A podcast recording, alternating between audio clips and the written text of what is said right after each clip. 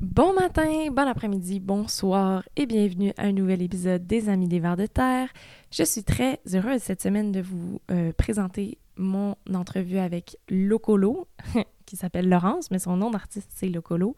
C'est une illustratrice qui euh, fait entre autres des calendriers sur des légumes de saison au Québec, mais elle fait aussi toutes sortes d'illustrations botaniques, elle fait des affiches, euh, elle s'intéresse au système alimentaire. C'est, c'était pas une, une personne que je ne connaissais personnellement avant de la recevoir au podcast, mais finalement on s'est découvert pas mal de points en commun et euh, ça a été un épisode vraiment, vraiment plaisant, vraiment chouette. On apprend plein de choses, euh, comme je les aime, à cheval entre la réflexion théorique puis euh, les considérations pratiques terrain. On a parlé aussi de notre travail en tant que communicatrice sur l'alimentation et comment on se situait en tant qu'artiste dans l'écosystème de, de l'agriculture au Québec.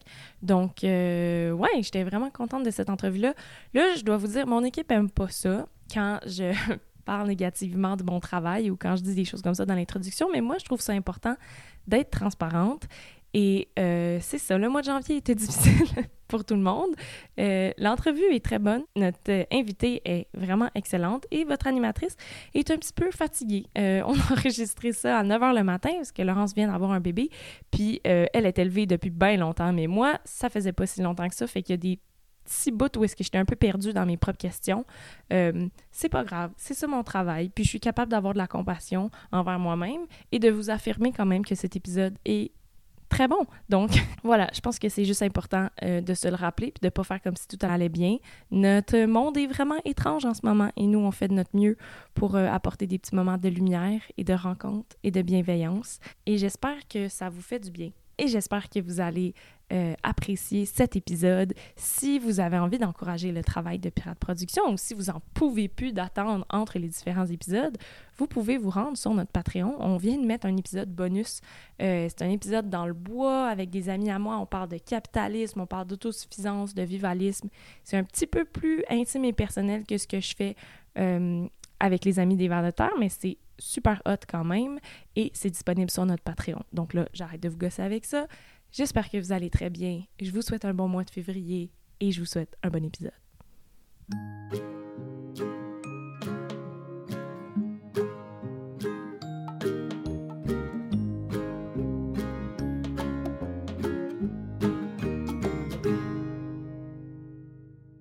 Yes! Euh, salut Laurence, bienvenue au podcast. Euh, bon, bon matin. Bon matin, Alice.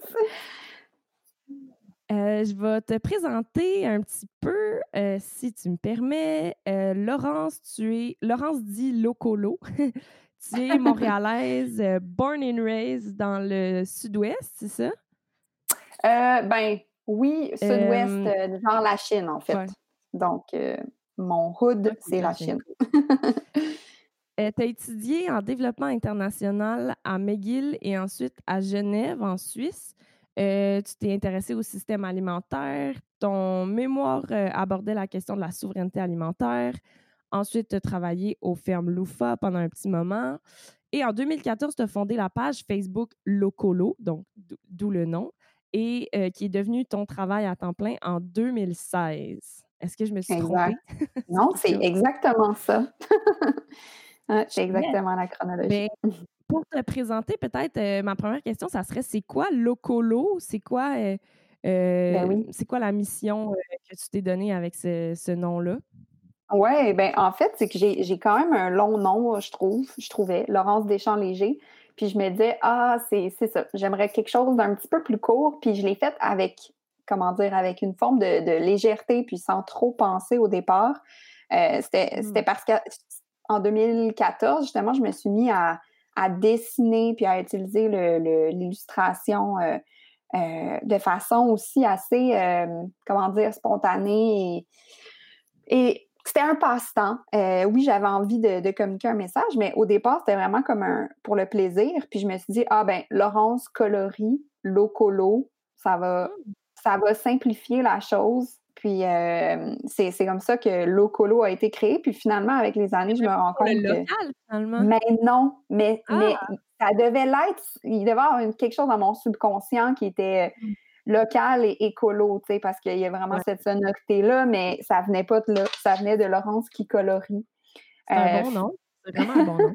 Puis finalement, c'est ça, c'est resté, puis je le, je le garde, puis je pense que j'aime j'aime bien avoir comme un genre de nom d'artiste euh, qui est différent de mon, de mon nom, fait que c'est comme ça que ça a été créé.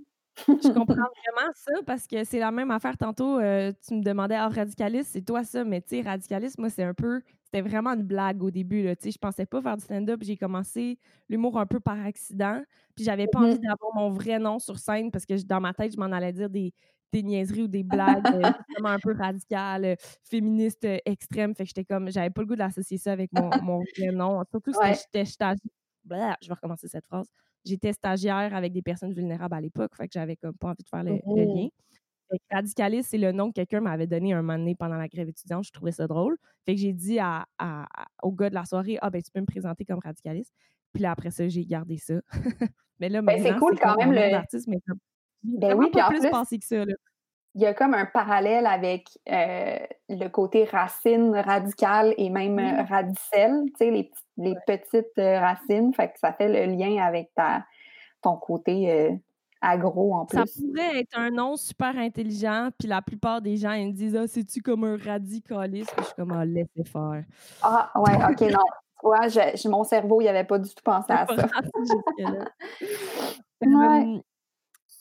Laurence, le, le podcast Les Amis des Vers de Terre, euh, on, on essaye de, de trouver entre chaque invité euh, euh, un peu un, un, un thème courant, parce que des fois, on reçoit des, des, des biologistes puis des gens qui, qui touchent vraiment à la terre, alors que ouais. je considère ton travail un peu plus comme une communicatrice par rapport à ouais. l'environnement, un peu comme mon travail aussi. Euh, comment tu... Euh, Comment tu définirais les écosystèmes, mais on peut prendre système dans le sens de système alimentaire, nos écosystèmes alimentaires. Mm. C'est quoi, toi, comment tu travailles avec ces concepts-là dans ton travail? Puis, dans ton travail, hey, grosse question, hey boy, il est neuf heures. Comment tu abordes cette question-là? Puis, ouais. qu'est-ce que tu as trouvé, toi, qui était ta niche dans cet écosystème-là, dans le fond? Oui, bien, c'est ça, tu sais, dans le fond, pour le préciser, euh, moi, je fais des, des illustrations principalement agroalimentaires. Puis comme tu disais au début, euh, ben, j'ai étudié en développement international, puis dans, dans ces études-là, j'ai, j'ai comme assez rapidement trouvé que ce qui m'intéressait, c'était, c'était pas mal toujours en lien avec les systèmes alimentaires, donc à la fois l'alimentation, l'agriculture. Euh, puis j'avais l'impression que ça, c'était comme un... un ça, j'aurais des choses à, à étudier, à apprendre, à, à comprendre pour toute ma vie, tu sais, puis c'est encore le, le cas, fait que c'est, c'est un peu ça qui m'a... qui m'a confirmé que, que j'avais envie de, de travailler là-dedans puis de m'y intéresser. Puis, ouais, c'est tellement large. C'est tellement large, mais moi, j'aime ça. Je pense que ouais. dans l'âme, je suis une généraliste. Tu sais, c'est quelque chose que j'ai réalisé. Euh, je m'intéresse à plein de choses, puis comme plein de monde aussi. Tu sais, c'est pas pour rien que je fais à la fois de l'illustration puis que je, je suis à la fois dans le système ag- agroalimentaire. Tu sais, j'adore euh, ratisser large puis surtout faire des liens entre les choses. C'est puis... drôle, t'es la deuxième invitée en ligne à dire ça. Euh, Leslie, ah oui? qui est venue la dernière fois, elle, a, a, elle travaille dans un C L D, puis elle fait du développement agroalimentaire pour les, pour les fermes, okay. les trucs. Puis elle a dit, moi, je me décris comme une généraliste. Je fais des liens entre ben là... les gens, je connais tout. C'est fou. ben comme quoi, tu sais, ben il faut croire que, que tes invités ont des liens, euh, des choses en commun. Mais oui, c'est ça. Puis euh, je pense que, justement, dans le système alimentaire, c'est, c'est un peu... C'est un peu ce que ce que ce qu'on essaye de faire, c'est de, de d'avoir la pensée systémique, c'est-à-dire de regarder les liens entre les éléments. Euh, puis trop souvent, dans nos politiques agricoles ou dans notre façon de, de même de, de vivre comme individu, ben on regarde les choses en silo, tu sais, pour faire une une analogie ou une métaphore euh, agricole, tu sais. c'est ça. Puis moi, dans le fond, euh, c'est ça. J'ai trouvé dans le système alimentaire quelque chose de, de Qui, qui, je sais pas, qui, qui vient vraiment me chercher profondément, qui me stimule intellectuellement. Et, euh, ben, c'est ça, j'ai, j'ai comment, je me suis dit, il me semble que il manque, il y a un potentiel immense autour de l'illustration ou de la représentation visuelle de nos aliments, euh, parce que, ils, un, ils sont tellement, tellement beaux. C'est, c'est, ils sont tellement beaux. Je comprends. Pis, ça vient ça, aussi d'un amour des, des légumes puis des... cent pour cent. Oui, vraiment une fascination, un amour pour les légumes, les plantes, les, pour nos aliments. Puis tu sais, ça, c'est pas nouveau, là. C'est, c'est un peu le, le classique sujet d'inspiration des artistes depuis euh, toujours, si je peux dire. C'est, ouais. c'est la nature. Fait que ça, je réinvente rien, mais je trouve qu'il manquait quand même, il y avait quand même peu de gens qui focusaient sur des dessins ou des illustrations euh, des aliments, puis encore moins du système alimentaire, tu sais. Fait que finalement, euh, c'est un peu ça ma, ma niche, puis euh, en commençant à dessiner, à dessiner, je me suis rendu compte qu'il y avait une, un réel besoin puis un, un réel intérêt autour de ça. Tu sais, je, je l'ai fait euh, un peu pour moi puis un peu pour mes proches. Puis finalement, je me suis rendu compte que dans mon réseau, il y avait beaucoup de, de petites entreprises euh, agroalimentaires, justement. Tu sais, que ce soit des, des, des producteurs, des agriculteurs, des, des gens qui, trans, qui, qui étaient en transformation, même des nutritionnistes, puis qui avaient besoin de, de visuels pour, pour visuel, parler. Oui, ouais. Fait que c'est, c'est un peu comme ça que ça s'est passé. Puis finalement, je me je trouve que je me situe un peu dans le l'écosystème agroalimentaire, mais tu sais, il y a un endroit un peu spécial parce que, comme tu dis, les communications puis l'illustration, c'est, c'est, c'est pas le c'est pas au centre, mais puis en même temps, ben, je chevauche. La communication, tu communiques oui. à travers un... Moi, je communique à travers un podcast, toi, tu communiques à travers euh, des dessins, mais le th- les thèmes qu'on aborde sont, sont assez proches. Euh. Tout à fait. Oui, puis fait que c'est ça. Fait que dans ma vie, je, je, je fréquente aussi l'écosystème plus artistique, euh, puis aussi l'écosystème un petit peu plus euh, entrepreneurial, tu sais, de petits artisans. Fait que c'est, c'est le fun, c'est, c'est des, des écosystèmes qui, qui sont liés entre eux un peu, mais qui se chevauchent aussi, tu sais, puis euh, je trouve ça assez euh, stimulant comme, euh, comme emplacement. Puis là, euh, hier, euh, pendant, euh, on, on, on, on s'est parlé un petit peu pour la petite bio, puis faire le test, puis euh, mm-hmm. on, on est parti un peu sur le, le, le thème de souveraineté alimentaire qui est, euh, qui est un, un sujet que j'ai quand même euh, exploré un peu ouais. à travers le podcast avec les amis de la, la, l'Union Paysanne, euh, avec ouais. différentes personnes. Puis toi, tu disais que déjà en deux mille onze, c'était comme un thème qui commençait à faire du chemin, que ça faisait une dizaine d'années qu'on en parlait, mais c'était clairement pas aussi populaire Euh, que maintenant. C'est quoi, toi, ta ouais. vision de la souveraineté alimentaire? Oui, puis tu sais, je, je, je mentionnais deux mille onze parce que c'est, c'est l'année où j'ai, j'ai comme fait mon mémoire de maîtrise, puis c'était sur ce sujet-là. Mais tu vois, même durant mon bac, entre deux mille six et deux mille neuf, euh, c'était déjà un concept qui, qui tournait dans, dans, dans le milieu académique, ou en tout cas, puis j'imagine, puis évidemment, comme ça vient d'un mouvement social, ben ça, ça, ça, venait, ça tournait aussi beaucoup dans ce, ce milieu-là. Mmh. Mais euh, ouais, c'était un, c'était un concept qui m'avait, qui m'avait complètement accrochée parce que je me rendais compte qu'il était super mobilisateur dans les pays où, euh, euh, tu sais, c'est ça, en développement international, on, on s'intéressait beaucoup aux, aux pays en voie de développement, je vais dire avec des gros guillemets, parce que euh, c'est... Ah ouais. C'est un concept qui, qui est en soi très critiqué, là, comme d'appeler ça. Mmh, la terminologie qui est utilisée dans, dans ce champ-là. Là. Exact. Euh, puis, c'est ça. C'est, ça regroupait à la fois une approche de droit à l'alimentation, euh, de droit à la, d'accès à la terre puis aux ressources. Mmh. Euh, fait que c'est ça. Je voyais que ça mobilisait de plus en plus les gens. Puis, euh, à l'époque, il y avait même... Euh, certains pays comme l'Équateur qui adoptaient des politiques euh, de souveraineté alimentaire qui voulaient euh, protéger les petits paysans, qui voulaient euh, remettre l'alimentation pour nourrir les gens au cœur des politiques. Donc, je voyais que ça avait des impacts super concrets, puis euh, je, me, je, sais ça, je, je, je trouvais ça déjà passionnant à l'époque. Fait que c'est drôle de voir que ça, c'était en, mettons, en deux mille onze, en effet, quand j'ai fait ma, ma maîtrise, puis On, on l'oublie souvent, mais en deux mille quinze, quand euh, Pauline Marois était au pouvoir, le Québec a adopté une politique de souveraineté alimentaire, du moins qui s'appelait comme ça.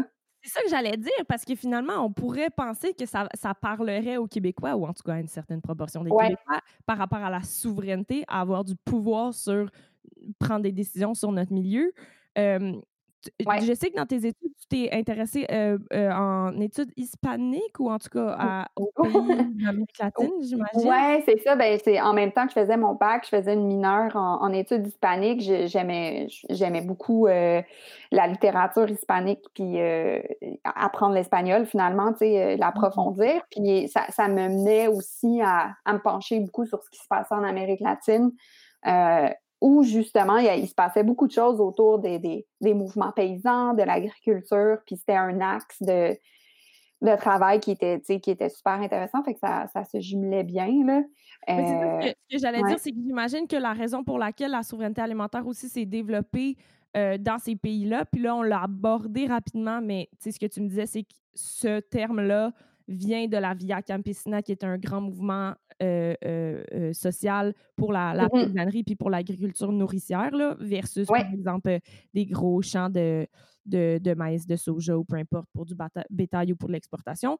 Finalement, c'est un genre de, de, de, de, de mouvement qui, qui découle de la mondialisation puis du fait qu'on s'est mis à mettre l'alimentation sur un grand marché mondial puis que là, il y a des gens qui ont fait « ben, peut-être que ça serait le fun de se nourrir, comme nourrir nos communautés avant, finalement. » Ben oui, exact. Ben c'est ça. T'as fait, t'as fait un super bon résumé. Tu sais, depuis la fin de la Deuxième Guerre mondiale, dans le fond, puis on s'entend sur l'échelle de, de, de l'humanité, c'est tellement un micro, micro moment, mais les choses ont changé tellement, tellement, tellement vite.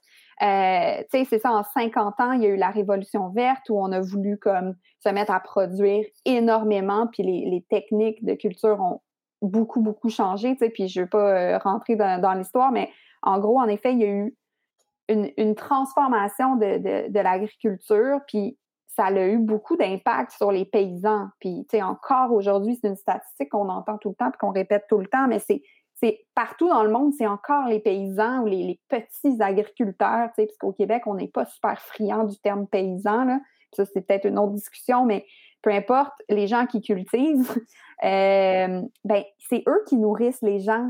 C'est, c'est eux qui nous nourrissent, puis, puis qui nourrissent les gens partout dans le monde. Puis c'est eux qui ont été impactés par, euh, par la, la venue de, de grandes multinationales qui ont pris le contrôle des semences, des intrants qu'ils ont parfois imposés, puis surtout qui ont subi les impacts euh, des accords de libre-échange. Tu sais, puis ça, ça...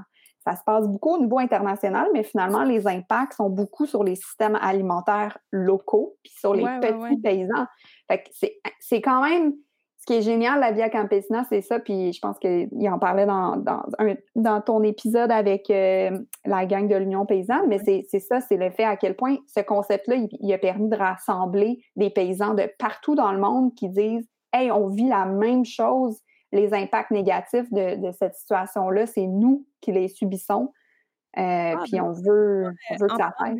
Oui, en parlant d'actualité, je ne sais pas si tu as suivi un peu qu'est-ce qui s'est passé en Inde ré- récemment. Là, il y a, en parlant de grands mouvements de, de, de grands mouvements sociaux de paysans, euh, je, je me rappelle, Gabriel, dans l'épisode avec l'Union Paysanne, il disait « La Via Campesina, c'est le plus grand mouvement social au monde. » J'étais genre, wow, c'est un peu euh, dramatique, genre, comme manifester. Mais là, les manifs de paysans, moi, bon, j'ai, j'ai pas beaucoup... Bon, ma fenêtre vers l'Inde, c'est le compte Instagram de Rupi Kaur, là, la poétesse. La poète, oui, oui. Euh, qui, qui fait beaucoup d'informations par rapport à ce qui se passe en Inde. Mais tu sais, moi, de ce que j'ai vu un peu, c'était comme dans les plus grosses manifs au monde, genre, comme des, des centaines de milliers de personnes qui ont marché contre un accord, finalement. C'est pas grave, je, oui, oui, je suis capable de couper les silences. On va faire comme si de rien n'était, tu vas voir.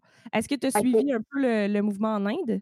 Oui, c'est ça. Je t'ai, je t'ai, je t'ai entendu euh, mentionner que tu avais vu euh, via le, le, le, le compte Facebook de la poète Rupi Kaur les, les, ouais. les manifestations. Ben, j'ai suivi de loin comme toi, tu sais, mais en effet, euh, euh, la paysannerie, elle est immense en Inde. Tu sais, c'est, c'est un des plus grands producteurs de, de, de nourriture au monde, évidemment. Puis ouais. c'est sûr que il y a, y a tellement de problématiques qui sont liées à leur, à leur santé, au, au, au taux de suicide, à la dépendance aux semences qui sont fournies par des grandes compagnies. Euh, Puis, tu sais, la liste est extrêmement longue là, de problèmes liés à leur, euh, à leur métier puis au fait que c'est très, très difficile d'arriver à avoir un... à sortir de la pauvreté, tu sais, à, à vivre euh, de, de ton métier. Fait que... c'est le potentiel de mobilisation autour de, de la paysannerie ou des agriculteurs et, et en effet vraiment... Parce que finalement, c'est, bon. c'est ça, c'est comme un métier qui, qui est euh, réparti partout sur la terre. Les gens, ils ont besoin de manger, puis on, on, on, on essaie de faire pousser. Même le nom de notre planète, c'est genre la Terre, genre faire des choses, tu sais, c'est ce qui ra- c'est ce qui rassemble les humains de partout, puis malheureusement, ben le capitalisme et l'industrialisation aussi, c'est ramassé partout sur la planète, fait qu'on combat un peu les mêmes les mêmes vraiment ennemis, là. Ouais, puis tu sais, pour revenir à ta question de, de, de tantôt par rapport au, au concept, puis le fait que le Québec euh, avait une relation particulière au mot euh, souveraineté, tu sais, je pense que ouais. je pense que c'est super, en tout cas, je trouve ça super intéressant comme, comme réflexion, parce que Euh, les mots sont, sont tellement importants, puis le langage qu'on utilise, c'est, c'est super important, puis évidemment, je pense que c'est pas banal que euh, à la fois, ça a été sous, sous Pauline Marois qu'il y ait un, une politique mm. qui s'appelle souveraineté alimentaire, puis qu'en même temps, aujourd'hui, peut-être qu'en deux mille vingt et un, euh, le terme, il fait plus peur, ou en tout cas, il amène une forme de confusion euh, autour de qu'est-ce que ça veut dire, la souveraineté alimentaire, puis il y a beaucoup de gens qui pensent que ça veut dire qu'on va se fermer puis qu'on... On n'aura plus d'orange. On n'aura plus d'orange puis qu'on veut juste focusser sur la production intérieure puis l'autosuffisance, tu sais, puis c'est, c'est pas ça du tout, du moins dans la, la définition initiale, fait que je trouve ça... Ça serait un... quoi, dans la vision de la Via Campesina, une souveraineté alimentaire au Québec, ça ressemblerait à quoi? Puis je sais ben, pas, la, la politique de Pauline, je sais pas c'était quoi, c'était quoi eux, leur vision, là, je sais pas ben, c'est, c'est, qui, c'était pas si... Ça, mais... Oui, bien, je t'avoue, je ne sais pas en détail, mais je le sais que c'était pas si proche de la vision de la Via Campesina, si on peut, mm. on peut euh, le dire. Ça, ça, ça l'amenait quand même un focus sur notre agriculture locale, puis tu sais, ça en soi, c'est super important. Euh, y a, en général, les politiques agricoles au Québec, tu sais, c'est quand même vraiment axé sur euh, le, l'agriculture comme un domaine, une industrie économique euh, qui est là pour... d'exportation, donc quand même, le porc. Puis euh... mm-hmm. Oui, c'est ça, qui, qui, qui est c'est à la fois un domaine économique pour le, le local et pour l'exportation. On, quand on, on se rend sur le site du, du MAPAC, puis c'est la même chose au niveau fédéral, tu sais, tu vas sur le, le, le, le site du, du ministère de l'Agriculture, de l'Alimentation, des Pêcheries, puis tu te dis, OK, wow, c'est vraiment axé sur... Euh, ben, produisons, puis vendons, puis exportons. Générons et, de la richesse avec ouais, ce champ. Oui, c'est ça. Tu sais, puis on le comprend que c'est ça, que c'est un secteur économique, puis c'est immense comme secteur économique, mais c'est sûr que je trouve que ça manque de vision, tu sais, ça manque de... ça manque de... de largeur, de complexité, puis de, évidemment... De vision systémique. C'est ça, oui, exact.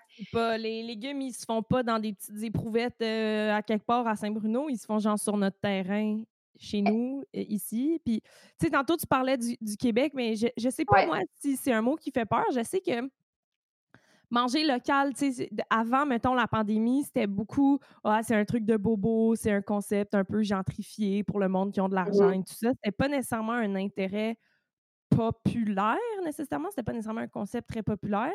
Puis là, parce que notre système économique était en danger puis que les gens, ils se sont sentis en danger avec le confinement, là, tout d'un coup, c'était comme « manger ici! » Puis là, le panier ouais. bleu. Mais finalement, ça voulait comme rien dire. C'était comme un espèce de mécanisme de défense, là. « Manger local! Encourager local! » Puis là, c'était comme n'importe quoi était local, là. Tu sais, moi, j'ai vu du monde sur Facebook dire « Voici une liste de commerces locaux! » Puis là, il y avait genre le I G A. Mais je suis comme « Ben... » Je veux bien que ça soit une épicerie dans notre village, mais c'est pas, tu sais, si t'achètes du couscous israélien au I G A, t'es loin de manger local. Mm. C'est comme tout le monde s'est dit, tout d'un coup, il faut encourager nos commerces puis nos commerçants pour ouais. garder des business, mais, mais le, on s'est jamais rendu à comme, oui, et acheter aussi de la nourriture qui a été produite ici dans un contexte où est-ce que les gens sont en sécurité puis ils font de l'argent avec ça. Bien, c'est Qu'est-ce ça, que c'est penses, que... Toi, de la vague? Oui, moi, je t'avoue que... C'est, c'est, c'est ça. Je t'avoue que coexistait en moi une forme de,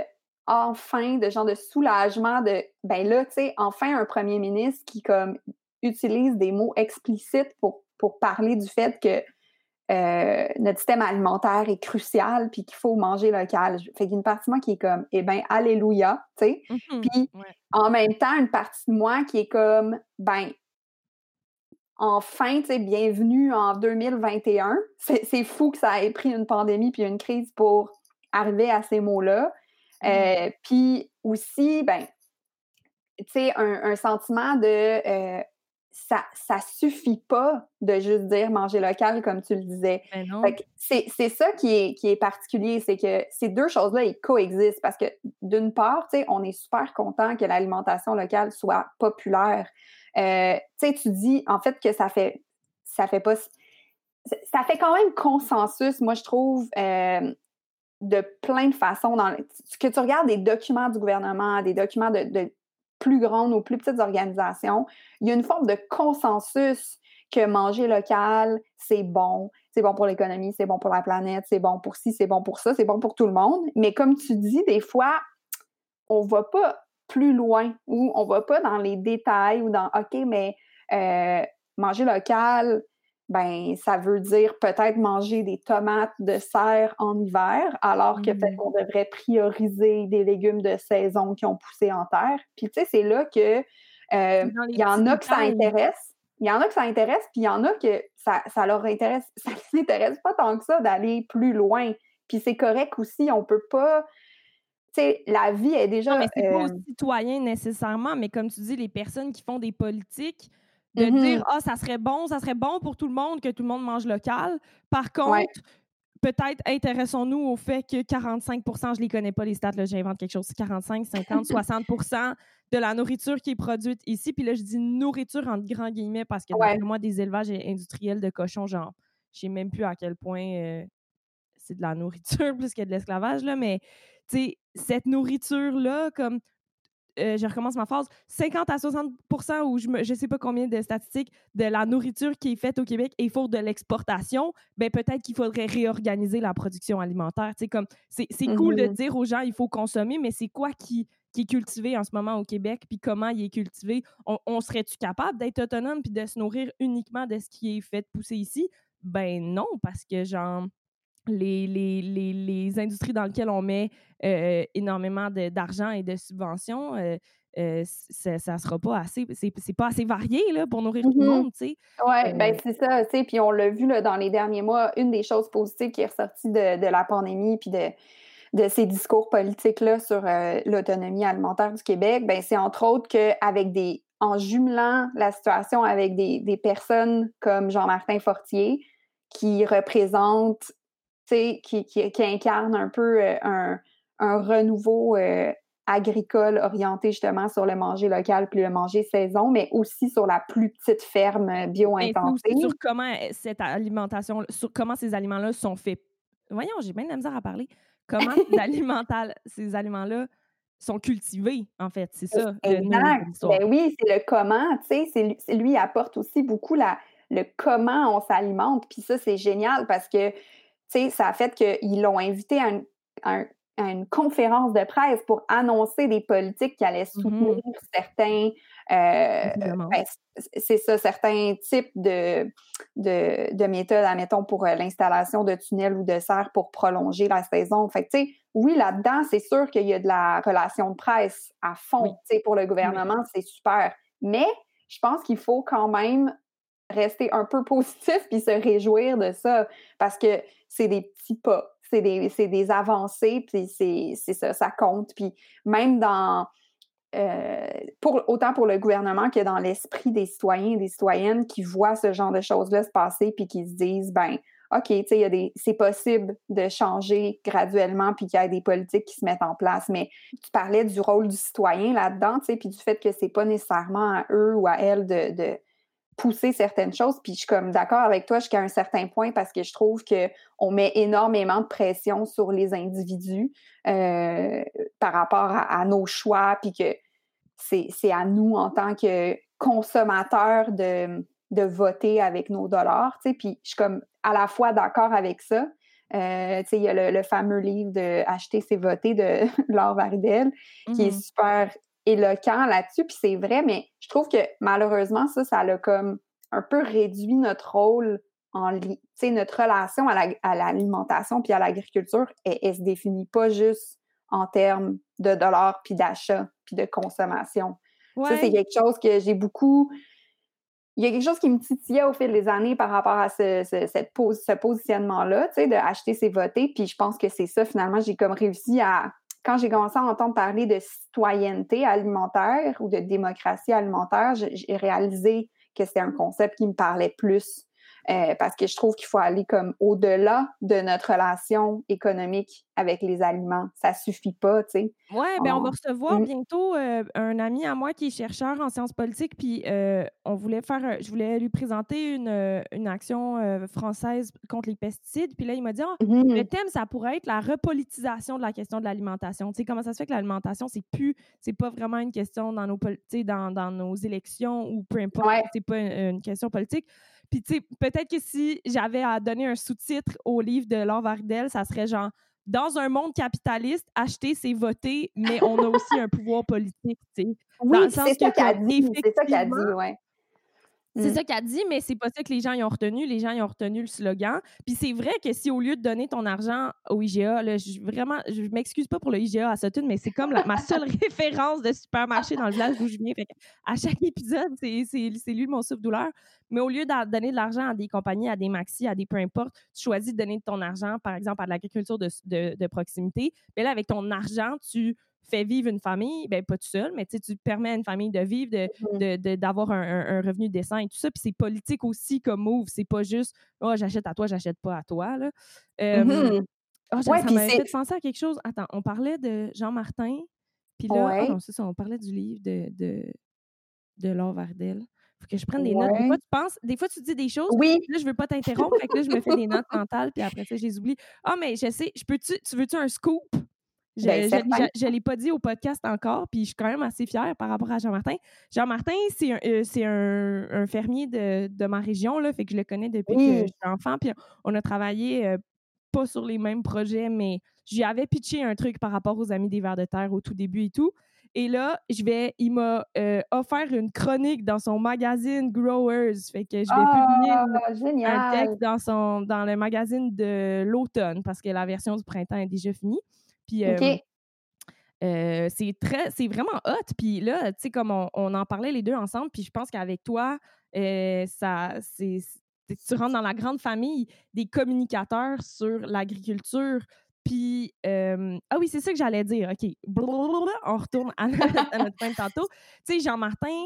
Euh, effectivement, il n'y a pas, puis il y en a plein d'autres, il y en a plein des, le, le, la C A P, il y a plein d'organismes, l'Union Paysanne, ils n'ont pas attendu, dans le fond, des conférences de presse, d'être invités aux conférences de presse pour faire avancer ce mouvement-là, créer des choses, créer des associations, euh, euh, tu sais, rassembler les fermiers de famille et tout ça. Mais là, il y a comme des fenêtres d'opportunité avec le gouvernement, avec la situation mondiale, puis c'est peut-être là qu'on va réussir à faire des gains euh, politiques parce que tout d'un coup, euh, ça devient trendy, là, en tout cas.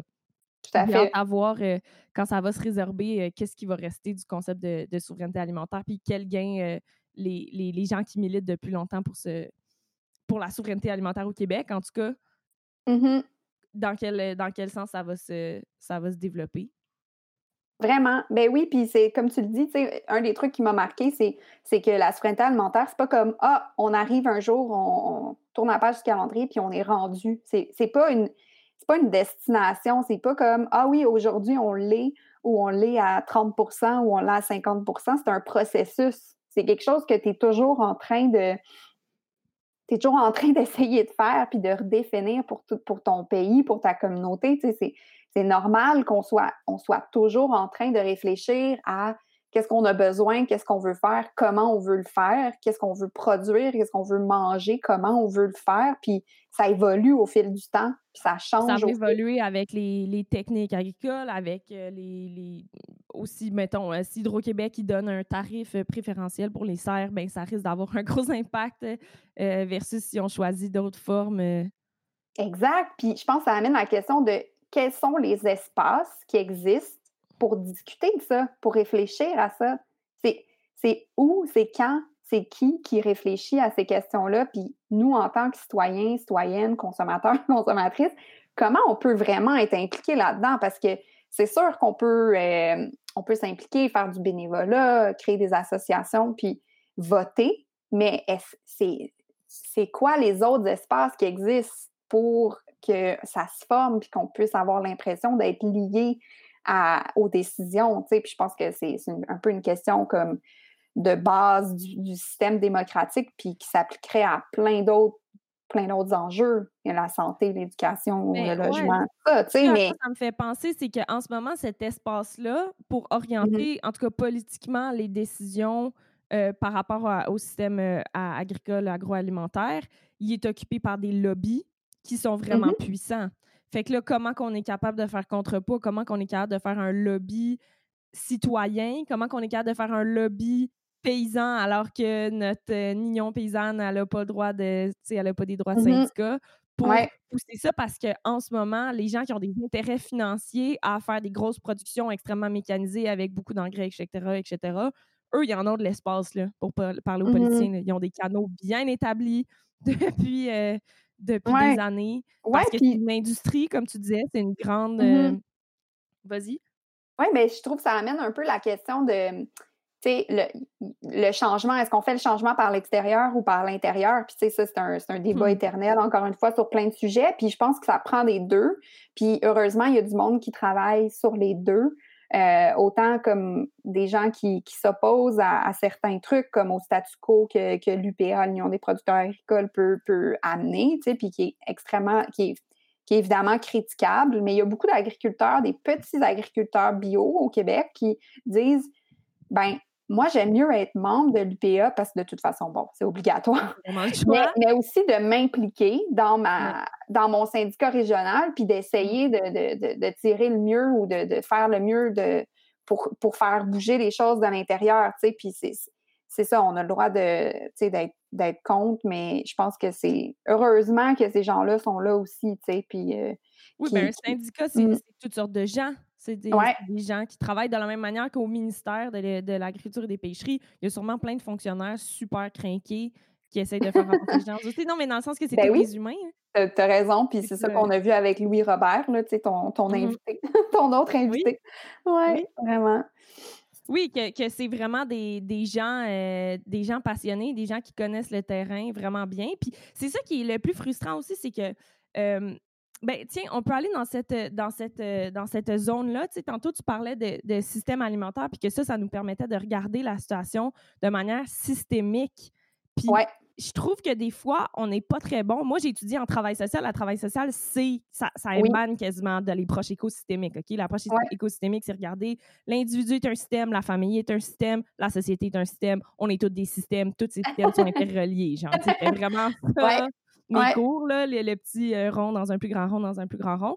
Puis, des fois, j'ai l'impression que, euh, au Québec, mais en général, dans un monde ultra individua- individualiste, les gens, ils ont comme un peu oublié, tu sais, que tout ça, c'est des, c'est des systèmes, finalement, puis que les individus, souvent, ils sont fins, puis ils ont des bonnes intentions, tu sais.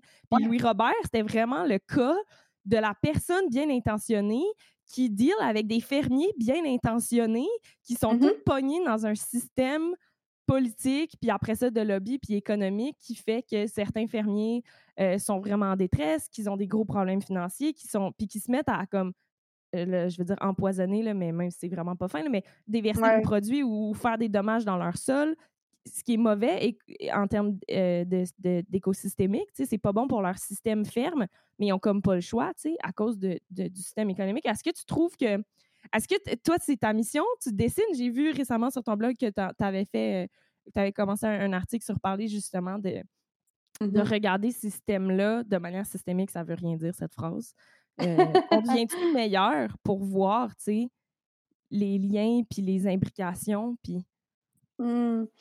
Ben, c'est que c'est facile pour quelqu'un de l'extérieur de les voir, ces liens-là. Puis de, tu sais, c'est, mm-hmm. veux, veux pas, il y a un côté assez théorique dans le, la pensée systémique. Ouais. Puis, tu sais, il faut l'assumer, puis la théorie, c'est, c'est super le fun, mais ça suffit pas. Puis je pense que quand tu es une partie du système, en tant qu'individu, tu fais partie d'un système, comme tu l'as dit, euh, c'est, com- c'est, c'est complexe. C'est ça qui est, qui est, qui est difficile avec les systèmes, puis avec mm-hmm. le changement systémique, c'est que c'est que c'est, ça nous, des fois, c'est, on dirait en anglais, c'est overwhelming, tu sais, ça nous dépasse, ouais. c'est tellement gros qu'on se dit, ah, oh, Colin, tout est lié, mais comment je fais pour si je change tel truc, je vais pas changer l'autre, puis euh, les personnes, tu sais, je pense à, aux producteurs de lait, quand j'étais euh, à la fin de mon, de mon programme de maîtrise, j'ai, j'ai participé à une étude qui s'intéressait à la santé psychosociale des producteurs de lait, puis c'était une comparaison mmh. entre le Québec, la, la Franche-Comté en France, puis une partie mmh. de la Suisse, puis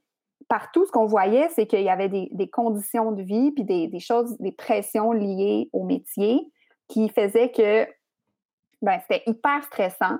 Euh, puis on parle souvent du taux de suicide puis du, des, de la, des, des problèmes de santé mentale en agriculture, tu sais, puis c'est que tu es pris dans ce système-là, puis c'est pas facile de changer parce que, par exemple, ben, tu es la troisième génération de production de lait euh, parce que tu as une réalité quotidienne, financière, qui, est, qui fait que ton, tu produis d'une telle façon, puis c'est ça que tu connais, c'est ce que tu as appris, puis ça veut pas dire que tu n'es pas capable de changer, puis ça veut pas dire que tu peux pas t'améliorer ou que tu... Ça, en fait, tu, tu vois le système, puis tu peux voir Euh, les liens entre toi puis le consommateur et les autres, mais de porter sur tes épaules le fardeau du, d'un changement systémique, justement, c'est, c'est, mm-hmm. c'est trop pour un individu ou pour en beaucoup d'individus. Partie du système, c'est fucking dur d'imaginer un système qui serait différent, là. Exact. Puis, puis c'est ça. Fait que ça, ça, ça explique, entre autres, le stress puis la, la, la détresse qu'il y a chez, chez beaucoup d'agriculteurs qui, qui ont... qui vivent à la fois une perte, tu sais, souvent des stress financiers, puis d'autres, d'autre part des. des une d'autre forme part de, que tu te lèves à quatre heures du matin à tous les estis jours de ta vie. Oui, mais moi, je trouve ça stressant. Tu comprends que certaines euh, réalités comme l'augmentation de la taille des fermes ou euh, la mécanisation de la ferme, bien, ça, ça peut améliorer leur qualité de vie. Fait que tu peux comprendre que, que, que on s'en aille dans certaines. Euh, tendances comme ça qui ont des effets mmh. euh, après négatifs. C'est, c'est pas de... C'est, je pense que la dernière chose à faire, c'est de... C'est de diaboliser les agriculteurs. Ouais. Exact. Mais... Puis c'est sûr, c'est, ça, ça reste... Fait que ça ramène encore la discussion à l'importance des, des incitatifs politiques pour changer des choses. Euh, ça, c'est, ça peut, c'est ça. Finalement, pour démontrer un peu de, de solidarité, tu sais, en tant que citoyens qui sommes dépendants de ces systèmes-là, puis des gens qui se fendent le cul, puis qui se lèvent super tôt, puis qui prennent des gros risques, euh, puis qui, qui, qui mènent cette vie-là toute leur, tous les jours pour qu'on puisse manger, ouais. Ça serait de démontrer de la solidarité en tant que citoyens, puis de nous prendre un peu la charge de, de militer pour un changement de système, finalement, parce que c'est vraiment pas juste de demander aux agriculteurs de changer le système, puis de transformer le système qui les fait vivre, finalement. Je pense.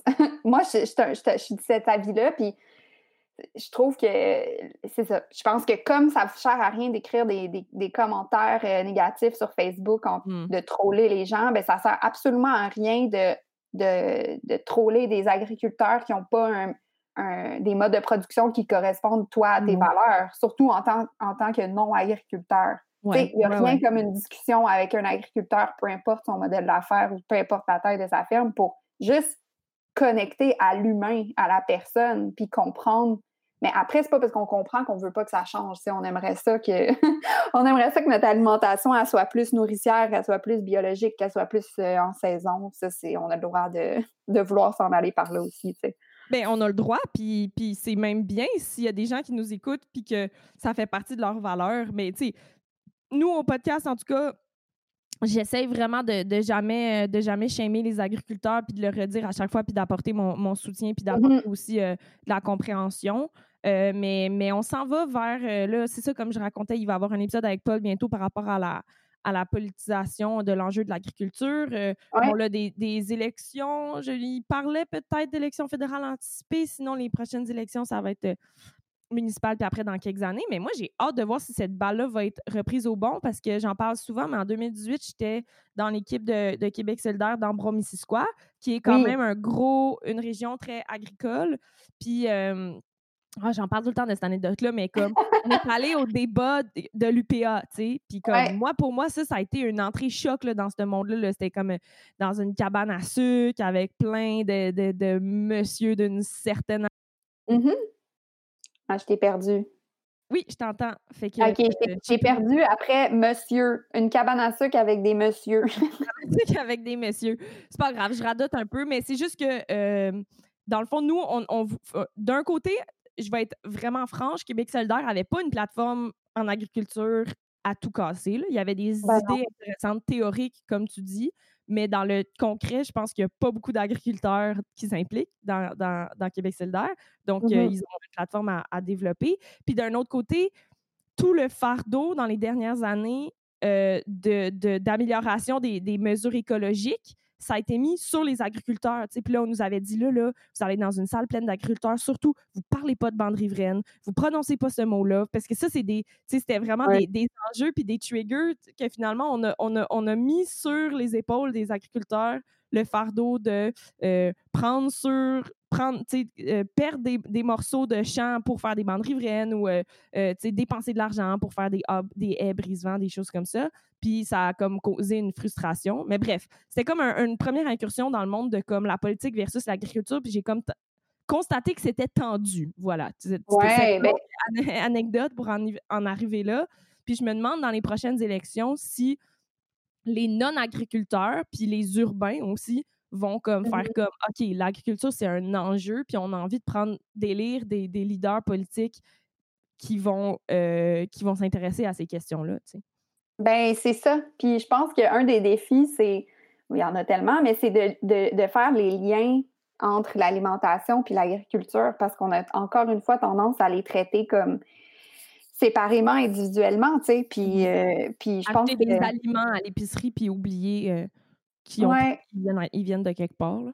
Mais tu l'as dit aussi, il y, y, y a plein de tensions dans, dans cette, cet univers-là de, de l'alimentation et de l'agriculture. Puis euh, c'est, ça prend du courage politique et ça prend, euh, je pense que ça va prendre du temps à, à ce que les choses euh, à ce que les choses évoluent. T'sais. Fait qu'on a du comme temps pas le choix. Ou des catastrophes ouais. planétaires. Un peu des deux. T'as raison. C'est vrai que ça accélère les choses des fois les pour crises, le meilleur, pour le pire. Les catalyseurs.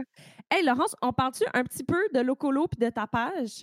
Euh, ben, puisque là, on était parti dans les, dans les grandes réflexions euh, théoriques. Puis je suis super contente de, d'avoir invité, sans m'en rendre compte, euh, quelqu'un qui avait étudié en développement euh, international des systèmes alimentaires. Mais euh, c'est ça, donc, euh, je le disais au tout début, ça fait depuis deux mille seize que c'est ton travail à temps plein euh, ouais. de faire de l'illustration botanique, mais ton travail est plus que de faire de l'illustration. Là. Il y a comme toute la, la, la communication.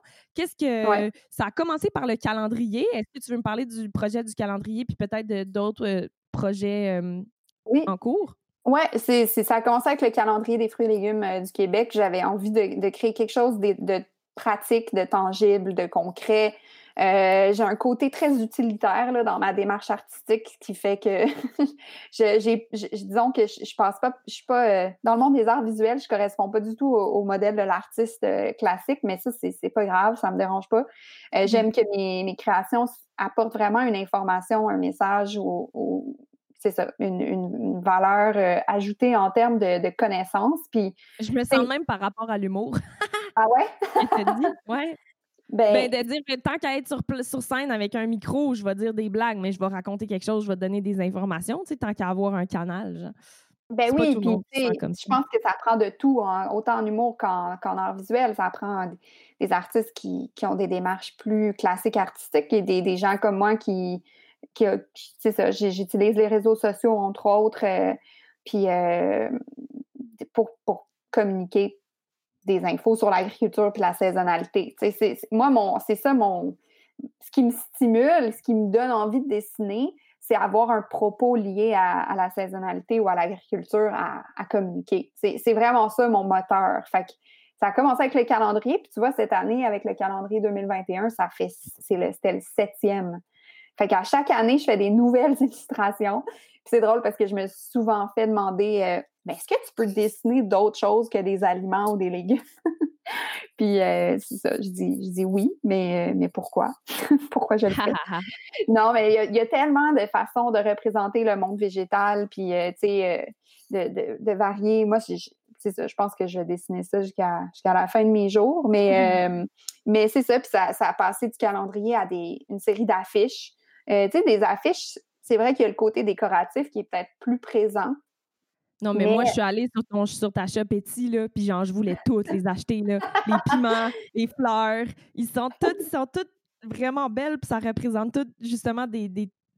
Ouais, moi, j'ai comme une petite fierté nationale, c'est vraiment bizarre, mais tu sais, comme, ah, mm-hmm. c'est des de chez nous, puis c'est des c'est des, des cultivars qui poussent ici, puis que des agriculteurs d'ici qui sont mes amis, ils vont faire pousser, puis c'est ça, ouais. ça sentait une connexion en tout cas avec les, les c'est parce qu'il y a, il y a une richesse, tu sais, il y a tellement il y a une richesse immense derrière, admettons, la biodiversité locale de nos semences locales. Mm-hmm. Puis ça, en termes d'action citoyenne, c'est je trouve c'est un des des secteurs de l'agroalimentaire où on peut être le plus actif, les semences, parce que ouais.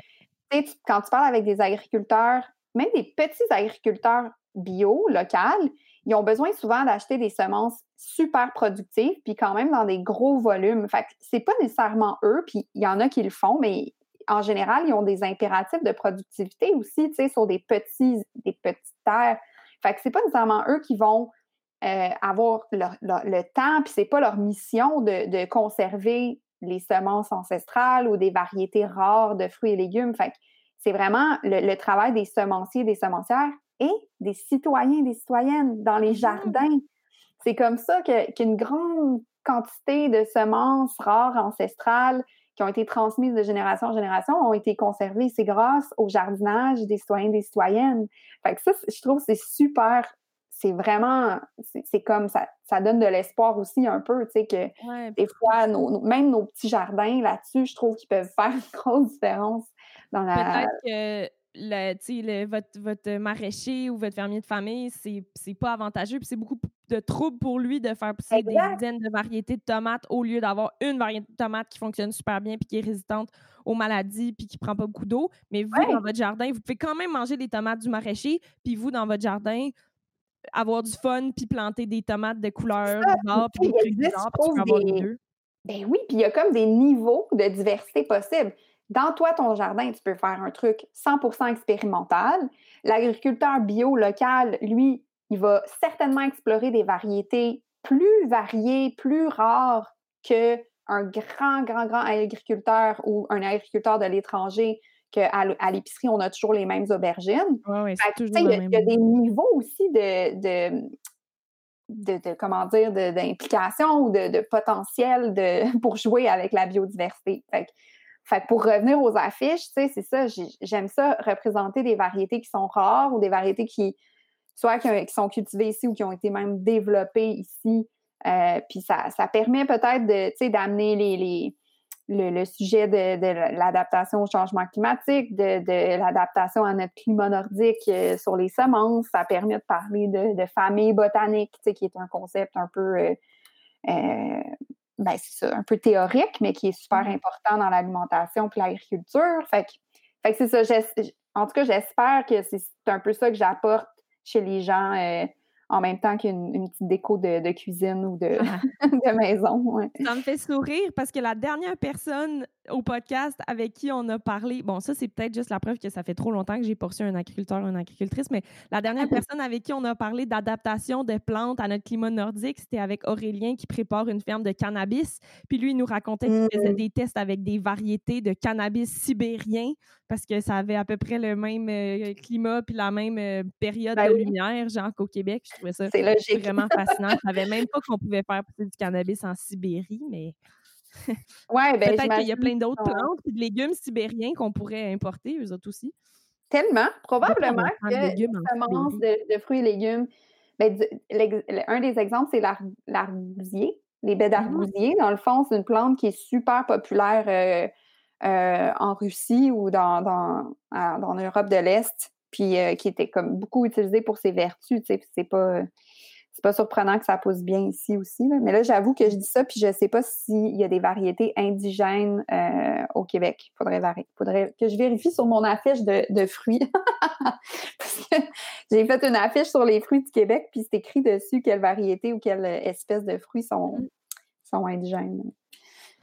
En ouais, puis euh, t'as fait une affiche aussi, moi je l'ai vue, euh, euh, fait que tu dessines pas juste des légumes, j'ai, t'as commencé à essayer aussi de, de dessiner et à réussir les systèmes alimentaires, notamment l'affiche Tout est dans tout, là, où est-ce que c'est comme ouais. le système alimentaire, puis je pense que t'en as fait une autre pour Régénération Canada, je sais pas si c'était oui. cette illustration-là ou si c'était une autre par ouais, rapport ben, à, la, à la vie dans ouais. les sols, pour le symposium et tout ça.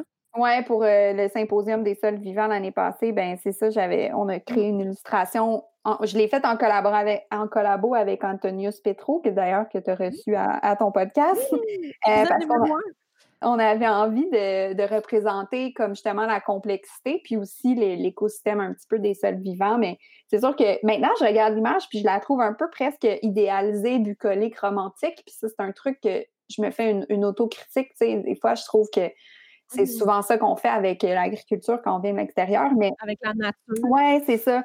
Mais, mais en même temps, l'idée, c'était de représenter un petit peu la vie dans les sols, puis à quel point euh, c'était, c'était justement euh, c'était vivant, puis que c'était important, tu sais. Fait que oui, euh, c'est, c'est sûr que j'aime ça, faire des fruits et légumes, mais, mais ce que j'ai envie de faire le plus dans le futur, c'est, c'est de représenter des concepts qui sont liés au système alimentaire, puis qui... qui qui exprime un peu cette, cette complexité-là, tu sais, puis ces intera- interrelations-là qui existent entre, entre les éléments du, des systèmes, ouais. Euh, yes, bien, en tout cas, tu le fais vraiment bien, puis euh, allez voir euh, son travail, Locolo. T'as un site web qui retire... Oui, locolo point com. Qui est d'une boutique Etsy, c'est ça, me semble. Oui, exact. Puis, tu sais, je pense, là où je suis le plus active, c'est sur Instagram, ça se prête bien à l'illustration, puis c'est Laurence underscore Locolo. Ouais. Euh, puis, euh, ben, nous, en fait, moi, je t'ai déjà rencontré dans un marché, mais il y a genre longtemps, là, peut-être en deux mille quinze seize, en tout cas, ouais. au, dé- au début des, des, des, des okay. calendriers, là, euh, c'était sur Saint-Urbain, dans une foire ou whatever. Je, j'imagine que d'habitude, quand c'est pas euh, la COVID, t'es aussi dans des marchés, euh, comme tu oui. disais, comme tu trempes dans le milieu des arts puis dans le milieu agricole, fait que On, normalement, on, peut, on pourrait te croiser dans des... Vraiment. Oui, je, je, je participe à, à des marchés d'artisans, puis j'adore ça, puis ça me manque. Puis j'en, j'en organise aussi parce que j'ai cofondé un organisme non lucratif qui s'appelle On sème avec euh, mon amie euh, Sarah Maranda-Gauvin. Puis on, a, on organise le marché de mai puis le marché de novembre aussi depuis euh, cinq ans environ. Puis là, ça aussi, ça nous manque parce qu'on ne l'a pas fait euh, depuis ouais. un moment. Claire.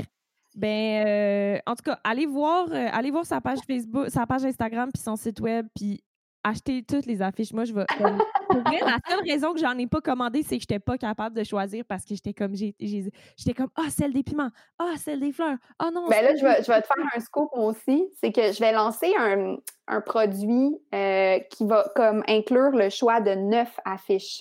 Ça paraît un peu intense, mais c'est parce que j'ai plusieurs personnes qui m'écrivaient puis qui disaient. Hey, j'aimerais ça acheter comme beaucoup d'affiches pour les, tu sais, les afficher pour faire une espèce de mosaïque. Ah, ouais. Est-ce que je peux avoir un rabais ou est-ce qu'il y a une aubaine quand on en achète vraiment beaucoup? Puis là, je me suis dit, ben, tu sais quoi, je vais, je vais faire comme un, un, un, package. un package, c'est ça. Tu pourras choisir les neuf de ton choix, puis, euh, puis ça, ça, fera, ça sera moins cher aussi euh, quand t'en, t'en prends beaucoup. Fait que ça s'en ah, vient, là. De rajouter ça. Ouais. Trop cool. Ben, hey, merci beaucoup euh, de, de, de, de, de, de. Pourquoi j'arrive plus à parler? Merci beaucoup d'être venu euh, au podcast. Ben, t'es pas venu parce qu'on est chacun chez nous dans, sur notre ordinateur, mais d'avoir pris mm. ce moment-là pour discuter de souveraineté alimentaire.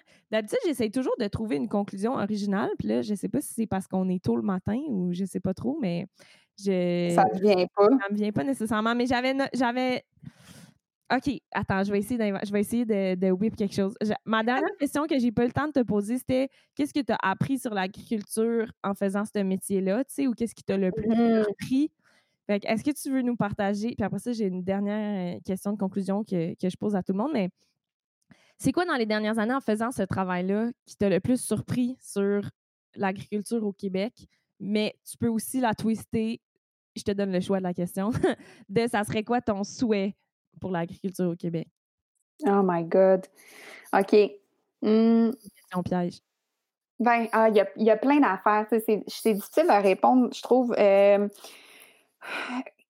j'ai eu des moments... J'ai eu quelques... C'est ça. Premièrement, je trouve que c'est mon sujet d'étude. C'est, je te l'ai dit un peu plus tôt, c'est, c'est que je, je vais, je vais jamais arrêter d'apprendre. Puis moi, je suis comme une éternelle... Euh, une éternelle étudiante aussi, puis ça, ça m'a confirmé ça, tu sais, que l'agriculture, que ce soit ici ou ailleurs, est, c'est, ça, c'est, c'est comme un, un, une inspiration euh, infinie. Je ne sais pas si c'est un, une surprise, c'est pas une surprise, mais c'est, c'est quelque chose qui continue de me de m'alimenter littéralement, et, et, et créativement, et intellectuellement, tout ça.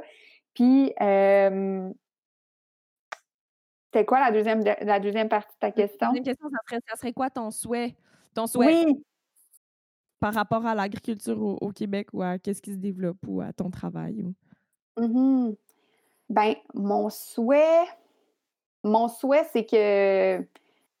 C'est ça, que ça, dans le fond, je pense que c'est un peu en train de, de se passer, tu sais, mais tu le disais, que, qu'il y a une forme de consensus autour de l'importance de, de s'impliquer un petit peu plus dans le système alimentaire, puis, puis qu'on le voit, ça peut être de plein de façons, on le voit avec la, la popularité de, de, de la cuisine, du jardinage, des, de, de l'agrotourisme aussi, tu sais, puis je pense que ça, c'est quand même en train de se, se produire, mais un truc qu'on n'a pas parlé, puis que, que je, je, J'essaie de, j'essaie de ramener dans mes réflexions le, récemment le plus possible, c'est que c'est pas tout d'avoir un, un, meilleur, euh, un meilleur système alimentaire sur le plan environnemental, par exemple. C'est, on n'a pas parlé vraiment de justice puis d'égalité. Puis je pense que ouais. c'est, je pense que c'est vraiment, vraiment souvent, moi-même, je, je, j'oublie à quel point, en fait, le système alimentaire, il reproduit les inégalités qui existent en général dans la société. Puis, encore une fois, le fait d'axer nos réflexions sur le côté consommation, bien, des fois, ça, ça, c'est ça, ça, ça, ça atténue cette, cette, ce focus-là sur les, sur les inégalités, tu sais. Puis, oui, les, l'insécurité alimentaire existe encore au Québec, au Canada. Euh, le, c'est ça, il y, y a tellement de, de choses à faire pour que... Euh, mieux manger ou manger, avoir accès à des aliments de saison locale puis aux connaissances qui viennent avec ça, au jardinage, bien, ça soit pas juste euh, un truc de la classe moyenne élevée, tu sais. Puis que c'est sûr que c'est, c'est encore une fois une grosse réflexion de fond, mais je pense que ça serait ça mon souhait, ce serait que l'amélioration puis les améliorations du système alimentaire, ils se fassent pour Pour vraiment pour tous et toutes, puis pas ouais, juste pas pour juste les gens qui ont les moyens. Les ouais. gens qui prennent le temps de euh, se renseigner sur la provenance de leurs aliments, qui s'approvisionnent dans des marchés ou dans des petits producteurs et tout ça, ça soit des gens finalement qui travaillent pas, qui viennent pas du milieu alimentaire parce que euh, aussi les conditions de vie dans lesquelles les gens font pousser nos légumes, que ça soit les, les propriétaires des fermes ou que ça soit aussi les employés, euh, mm-hmm. les employés saisonniers, là, les employés... Euh, Euh, les travailleurs les travailleurs migrants, ouais. et cetera. Ouais. C'est, c'est, c'est, on fait, ça se fait, ça se passe sur leur, sur leur dos aussi. Mais la, la justice alimentaire, c'est un, un sujet vraiment intéressant. Je, on l'a ouais. pas beaucoup abordé au podcast, nous non plus. Si jamais tu as des idées de, d'invités ou de thèmes, euh, déjà hier, on, en brainstormant, ça m'a donné des idées de futurs invités du podcast. Ouais. Que, si jamais tu as des petites pistes et tout ça, ça va vraiment me faire plaisir d'explorer cette piste-là. Oui, je pense que ça serait vraiment intéressant de le faire. Puis, euh, tu sais, c'est que c'est des sujets, des fois, qui sont difficiles, qui sont lourds. Puis, mm-hmm. mine de rien, dans l'alimentation et l'agriculture, on cherche le positif, puis on cherche le plaisir. Puis, c'est, c'est, c'est beaucoup ce que je fais dans mon travail d'illustration, puis c'est, c'est super. Mais je pense qu'il faut aussi euh, faut parler des choses plus difficiles ou... Euh, Mais parce que la souveraineté, le concept de souveraineté alimentaire, c'est aussi les droits, genre les droits des, ouais. des paysans, les droits des consommateurs, les droits de, des agriculteurs de ne pas s'empoisonner. Donc, c'est, c'est, c'est intimement lié à la justice, là. Oui, vraiment. Trop cool. Mm. Puis, j'essaie de finir chaque épisode avec une suggestion culturelle liée okay. à notre sujet ou pas, ou à notre invité. Des fois, c'est de la musique, des fois, c'est des trucs. Là, évidemment, toi, tu fais des produits culturels, mais ça serait trop facile d'en, d'en, ouais. d'envoyer les gens euh, vers les affiches, même si, et, et vers les calendriers et tout ça. Est-ce qu'en ce moment, il y a un truc culturel euh, qui anime? Ça peut être un livre, ça peut être un film, ça peut être n'importe quoi. C'est pas obligé d'être sur la mm-hmm. culture. Le but, c'est juste de... C'est, c'est mon ami Julien euh, qui fait du kimchi qui m'a dit un jour que la culture microbienne puis la culture humaine, c'était la même chose, finalement. C'est comme... Ouais. C'est le même ferment autour de nous. Fait que, euh, voilà, suggestion culturelle de ben, fin d'épisode. Okay. Je nommerais peut-être deux choses. Premièrement, je nommerais la, la musique de... Euh, d'une amie qui est Dominique Fils-Aimé, qui commence à être pas mal partout sur les plateformes, mais qui, qui est vraiment exceptionnelle puis qui fait vraiment du bien à l'âme. Fait que je, je, je nous inviterais à, à aller D'ailleurs, l'écouter. Je pense que, oh my God, là, ça, c'est la bonne, et la bonne euh, auditrice de Radio-Canada qui sait ça. Je pense que son prochain album, qui est la ouais. fin de sa trilogie, sort le douze février. Si je suis. Oui, si c'est ça. C'est le, la, le troisième. C'est le troisième de son triptyque. Mm-hmm. Euh, puis, euh, fait que ça, ça, ça serait ma première recommandation. Puis, euh, la deuxième, c'est j'ai reçu un, un cadeau de fête en avance. C'est euh, un livre qui est l'Atlas. Là, je, le, je, vais, je vais de mémoire, mm-hmm. mais il me semble que l'Atlas poétique euh, de. de la botanique, qui est un livre de Francis Allais, le, le botaniste euh, hyper connu, qui a eu une grande expo au Jardin botanique l'année passée, je pense, ou il y a deux ans. Puis, euh, en gros, c'est, c'est un botaniste qui a beaucoup dessiné. Euh, et ce livre-là, il regroupe beaucoup de ses dessins, puis de ses commentaires en tant que botaniste, euh, avec une touche poétique qui est vraiment délicieuse. Donc, euh, c'est, c'est un superbe livre là, que, que j'ai, j'ai oh, wow, je suis en train de regarder. Ouais. Super! Bien, je vais mettre les références de euh, ces deux euh, artistes-là dans la description de l'épisode. Cool. Puis, euh, je suis chanceuse à chaque fois qu'on me donne des, des recommandations musicales, parce que je vais mettre un petit extrait pour finir euh, l'épisode de Dominique Fils-Aimé. Yeah. Qui est vraiment, je suis vraiment d'accord avec cette, cette euh, recommandation-là. Là. Je l'aime vraiment beaucoup aussi. Moi, j'aime beaucoup le, le soul, le gospel, les harmonies vocales, puis vraiment, elle a ouais. une voix incroyable, une choriste vraiment, vraiment incroyable. Merci, Laurence, pour cet épisode de podcast. Je suis vraiment contente. Euh... Merci à toi. Pardon, je recommence. Okay. Je suis contente d'avoir, euh, d'avoir brisé la glace des épisodes à, à distance euh, avec, avec toi. Puis, je suis vraiment fière à chaque fois que je peux faire des, des épisodes de podcast avec des illustrateurs, tu sais, qui est quelque chose de quand même pas mal visuel, puis qu'on réussit à en faire des épisodes de podcast intéressants. Je suis comme, hey! Good job! Ouais, ben c'est ça. On n'est pas juste des illustrateurs, finalement. Tu sais, la petite case, est... il y a plusieurs petites cases. Ouais. Fait que je te souhaite un bon, euh, bonne suite de la journée, puis on s'en parle bientôt. À bientôt. Hum, hum, hum, hum, hum, hum.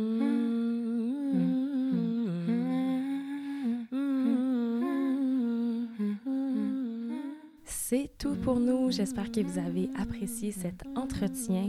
Euh, je vous laisse avec Dominique Fils-Aimé, notre suggestion culturelle de cette semaine. Mais juste avant, je vais fabriquer un petit générique euh, bricolé. À l'animation et au montage, Alice Lefebvre. Au soutien technique, Jean-Christophe Lalonde. Les illustrations sont de Gwenaëlle Guyot. La musique d'introduction est de Julien Boudria. Et j'aimerais donner un special shout-out à la coordination et au soutien moral à toute épreuve, euh, ma copilote Mélodie Hébert. Merci à tous ceux et celles qui font que les Amis des Vers de Terre puissent se réaliser. Merci à vous euh, qui écoutez le podcast. Et euh, si vous voulez nous encourager, je vous invite à vous rendre sur double-vé double-vé double-vé point patreon point com par oblique Pirate Prod. À très bientôt! Bear strange fruit, blood on the leaves, blood at the root, black bodies swinging in the southern breeze, strange fruit hanging from the poplar tree.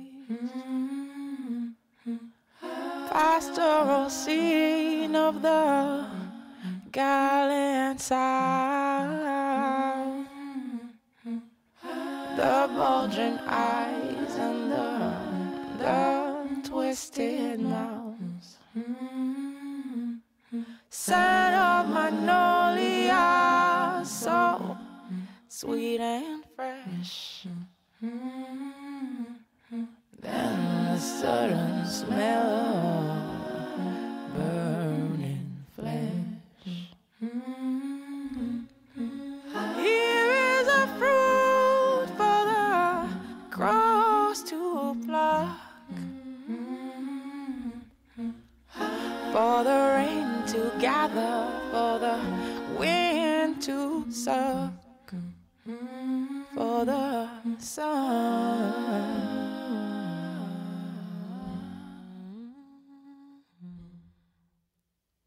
For the sun to run, for the trees to draw, draw. Ah, the trees to draw.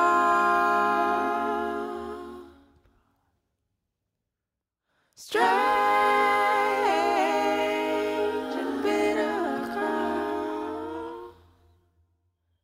Strange and bitter. Ah.